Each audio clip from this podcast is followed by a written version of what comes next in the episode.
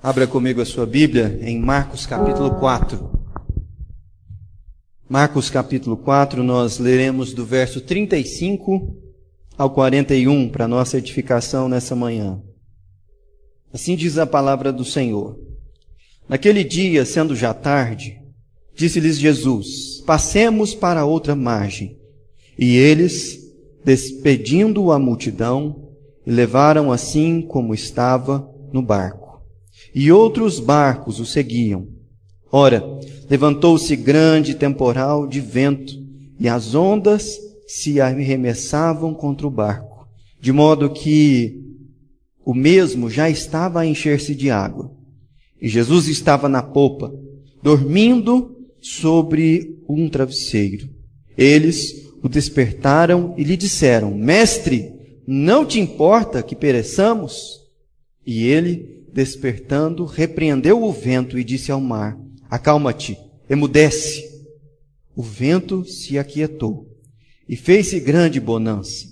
Então lhes disse: Por que sois assim tímidos? Como é que não tendes fé? E eles, possuídos de grande temor, diziam uns aos outros: Quem é este que até o vento e o mar lhe obedecem. Essa é a palavra do Senhor. Eu tenho uma pergunta para os pré-adolescentes, hein? Pré-adolescentes. Quem de vocês já leu as Crônicas de Nárnia? Estou falando de todos. Boa, boa, boa. Legal. Muito bom. Se você não leu ainda as Crônicas de Nárnia, você não sabe o que você está perdendo. Tá certo? Pede para o papai e fala: Pai, eu quero um livro, eu quero as crônicas de Nárnia, eu quero ler. Tá joia? Texto muito interessante do C.S. Lewis. O Lewis, ele viveu, ele nasceu em 1900, 1898 e faleceu em 1963. Portanto, ele viveu as duas grandes guerras. A sua juventude, a primeira, já adulto, e já no final da sua vida, ele viveu a Segunda Grande Guerra e enfrentou todos os temores sociais, não somente a respeito da guerra, mas também no período da Guerra Fria, especialmente o medo da bomba atômica, certo? E eu quero ler aqui um texto, um pequeno texto que ele escreveu para um jornal, e eu quero que você faça um exercício aí. Todas as vezes que você ouvir bomba atômica, você substitui na sua mente essa palavra por coronavírus. tá bom? Então, se ouviu bomba atômica, pense em coronavírus, tá joia? Estou fazendo isso para te acalmar. Vamos lá. Olha só. De certa forma, pensamos demais na bomba atômica. Como devemos viver em uma era atômica? Fico tentado a responder. Ora, como você teria vivido no século XVI, quando a praga visitava Londres quase todos os anos? Ou como você teria vivido em uma era viking, quando invasores da Escandinávia poderiam pousar e cortar sua garganta a qualquer noite. Ou de fato, como você já vive em uma era de câncer, sífilis, uma era de paralisia, uma era de ataques aéreos, uma era de acidentes ferroviários, uma era de acidentes automobilísticos. Em outras palavras, não vemos não vamos começar exagerando a novidade da nossa situação. Acredite em mim, prezado Senhor ou Senhora, você e todos os que você ama já foram condenados à morte antes da invenção da bomba atômica. E uma grande porcentagem de nós morrerá de maneira desagradável tínhamos, de fato, uma grande vantagem sobre os nossos ancestrais anestésicos. Mas ainda temos isso. É perfeitamente ridículo continuar choramingando e de beiço, porque os cientistas acrescentaram mais uma chance de morte prematura e dolorosa a um mundo que já se arrastava com essas chances e no qual a própria morte não era uma chance, mas uma certeza. Este é o primeiro ponto a ser feito. E a primeira ação a ser tomada é nos recompormos.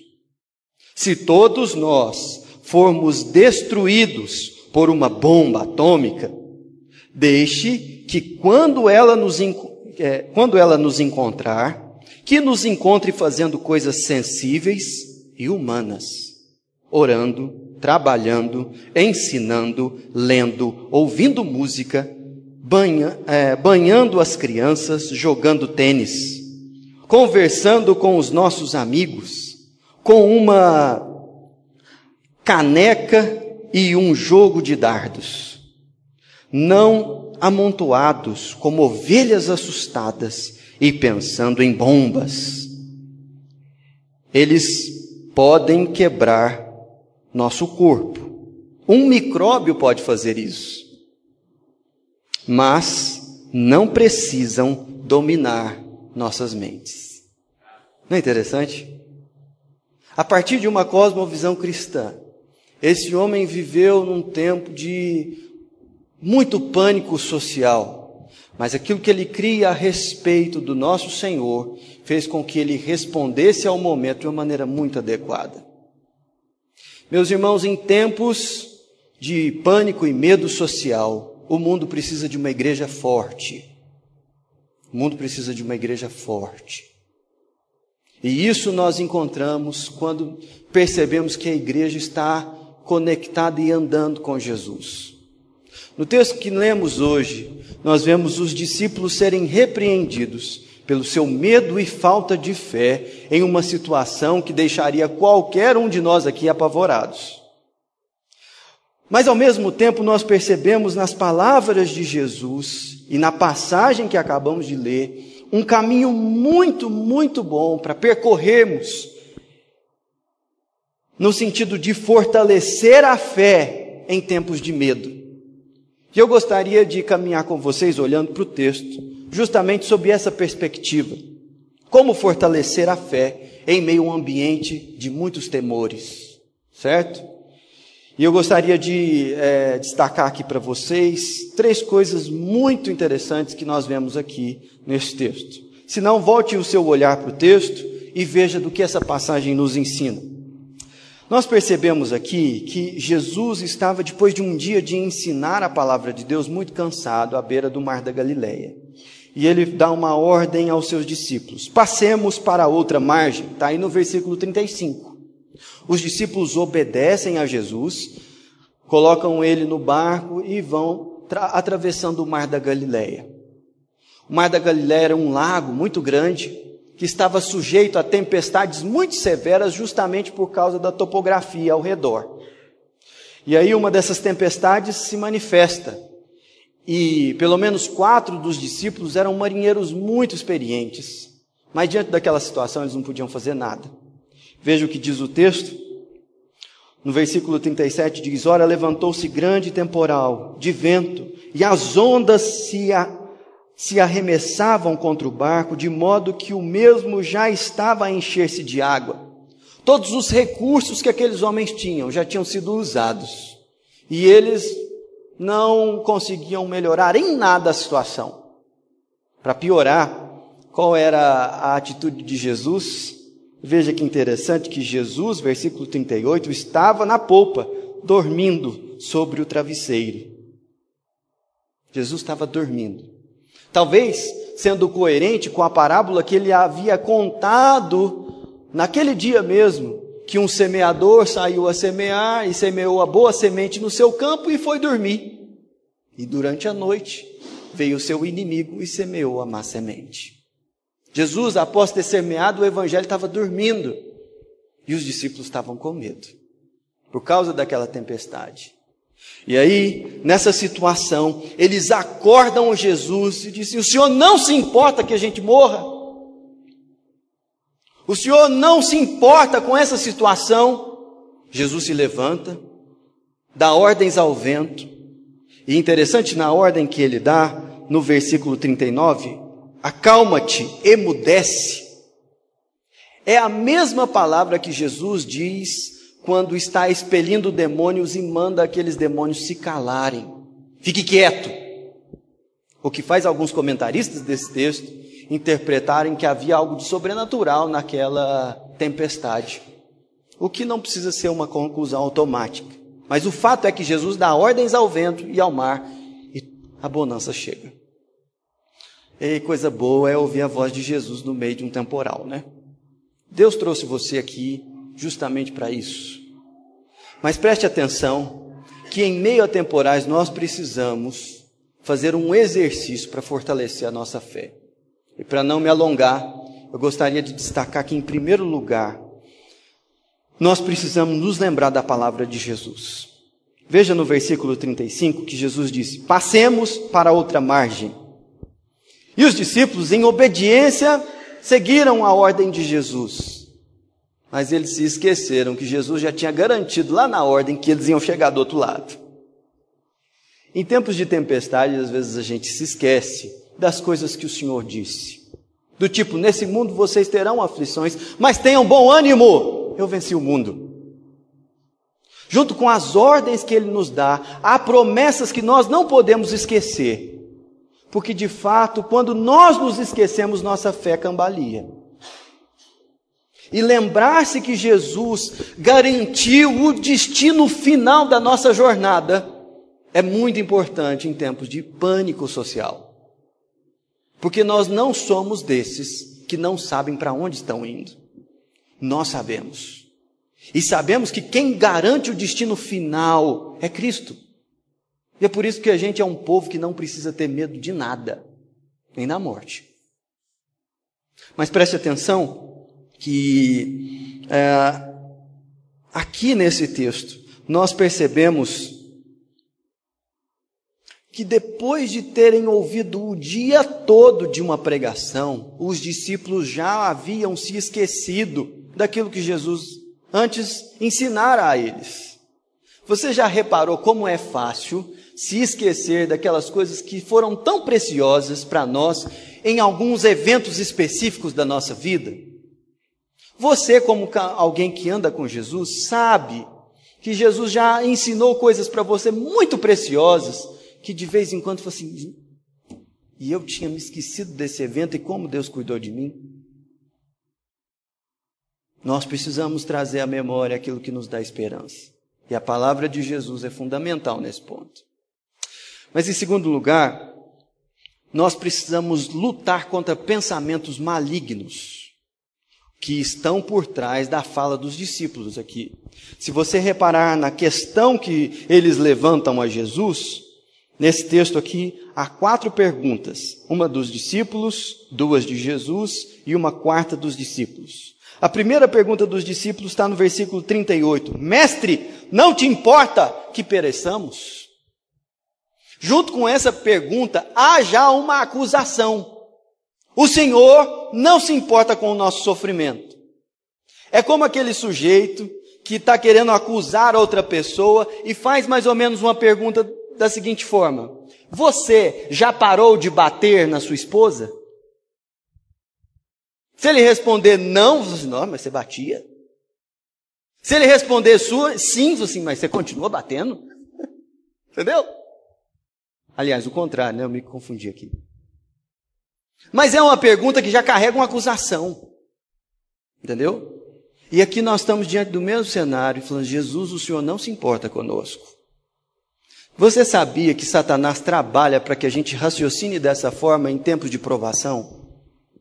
Se não lembre-se da tentação de Jesus, quando ele, depois de 40 dias de deserto, Satanás se coloca diante dele e pergunta: Se és filho de Deus, transforma essas pedras em pães. Satanás, ele usa uma situação de adversidade para colocar em xeque o nosso relacionamento com Deus e mais precisamente o amor de Deus a nosso respeito. Se você fosse uma pessoa que de fato é amada do Senhor, você não estaria passando por essa situação. É isso que o diabo quer. Essa é a estratégia primordial dele: minar aquilo que nós já sabemos pela fé que é verdade. E aí Satanás, ele muito ardilosamente tenta colocar na cabeça dos discípulos que eles estão diante de um Senhor, de um mestre que não se importa com aquilo que eles estão vivendo.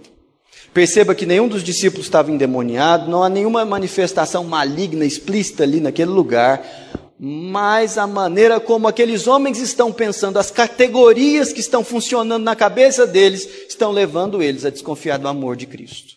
É assim que a gente precisa, é, é isso que nós precisamos estar atentos em momentos de tribulação. Porque Satanás quer colocar o amor de Deus a nosso respeito em xeque, em questão. E nós precisamos estar atentos. Por último, veja no verso 41 que na segunda pergunta que os discípulos fazem nessa passagem, é revelado aqui que eles conheciam muito pouco sobre Cristo. Quem é este que até o vento e o mar lhe obedecem? Alguns comentaristas de Marcos apontam a essa pergunta aqui o eixo central que rege todo o evangelho de Marcos. Responder a essa pergunta aqui é a causa que fez Marcos escrever um evangelho. Quem é Jesus? Que o vento e o mar lhe obedecem. Ele é o Filho de Deus, ele é o nosso Salvador. Mas o que nós precisamos nos lembrar em tempos de medo é que existe uma grande oportunidade de nós encararmos essas situações e provações como um momento didático para aprendermos mais sobre Cristo. Nós de fato já conhecemos a Jesus, isso se é que você já entregou a sua vida a Ele. Mas todos nós aqui temos uma noção de quem foi Jesus Cristo. Da mesma forma como você, frequentando essa igreja, tem uma noção de quem eu seja, ok? Você conhece o meu nome, sabe que eu moro aqui, na cidade e tudo mais. Mas você não me conhece como Isabel, minha esposa, me conhece. Ela é a pessoa que mais me conhece. E ela tem a dizer a meu respeito muito mais do que qualquer um de vocês. Inclusive, tem algumas horas que ela diz coisas a meu respeito que eu falo assim, nossa, não tinha reparado isso. Mas ela não me conhece como eu me conheço. Certo? Mas eu não me conheço como o Pai me conhece. Você diz que me conhece e você não está errado em fazer essa afirmação. Isabel diz que me conhece e ela está certa. Eu me conheço, mas quem me conhece de verdade é o Pai. Conhecer a Jesus é a coisa mais extraordinária que nós podemos experimentar na vida. E momentos de tribulação são uma ótima oportunidade didática para que esse conhecimento se aprofunde. Alguém que conhece a Cristo não é um sujeito que foi para o seminário, fez mestrado em teologia e doutorado em Bíblia. Embora o conhecimento bíblico seja fundamental para a gente conhecer Jesus, são nas tribulações e no dia a dia da caminhada com Ele que nós o conhecemos de verdade. E nós estamos diante de uma tremenda oportunidade, meus irmãos, de conhecer um pouco mais do nosso Senhor, de experimentarmos mais da Sua providência na nossa vida e de fazê-lo conhecido e de fazê-lo conhecido. Por isso eu queria, concluindo, encerrar esse momento de reflexão, aplicando a nossa condição presente, três atitudes importantes para você nessa semana. Primeiro, você precisa lembrar daquele versículo de Lamentações: Quero trazer à memória aquilo que pode me dar esperança. Faça o exercício nessa semana de se lembrar da palavra de Cristo, de momentos específicos na sua vida em que você aprendeu coisas que não pode esquecer, mas que a sua memória espiritual fraca tende a deixar para trás. Quero trazer à memória aquilo que me dá esperança. Segundo, ore por seus pensamentos e lute contra a sua mente quando ela quiser levar você a duvidar do amor de Cristo por você. Jesus foi um homem de fé e ele é coerente. Ele não se desespera. O medo e o pavor daqueles homens é compreensível na perspectiva de alguém que não conhece a Deus. Mas eu e você já sabemos a quem servimos. Então lute contra pensamentos que vão fazer você duvidar do amor de Deus por você. Por fim, não tenha medo de conhecer mais a Cristo, mesmo que isso envolva situações em que vão trazer dor e sofrimento para a sua história. Porque o nosso Senhor é mais desejável do que todo o conforto e saúde desse mundo. Vamos orar? Feche seus olhos.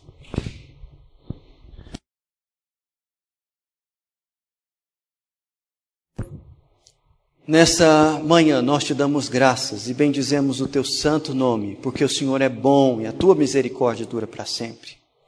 Nós sabemos que o Senhor nos ama e que o Senhor tem poder. E queremos, ó Deus, nesse momento de apreensão social, manifestarmos a nossa confiança, a nossa alegria e a nossa disposição em caminhar, ó Deus, junto contigo. Por isso dispensa sobre nós fé, força, e disposição, ó Deus, para te obedecer, para andar junto contigo e para esperar em ti, ó Deus, em todo o tempo. Que a graça do Senhor Jesus Cristo, o amor de Deus o Pai, a comunhão e a consolação do Espírito Santo de Deus sejam sobre nós e sobre toda a igreja de Cristo Jesus, aqui e sobre toda a face da terra, hoje e sempre. Amém.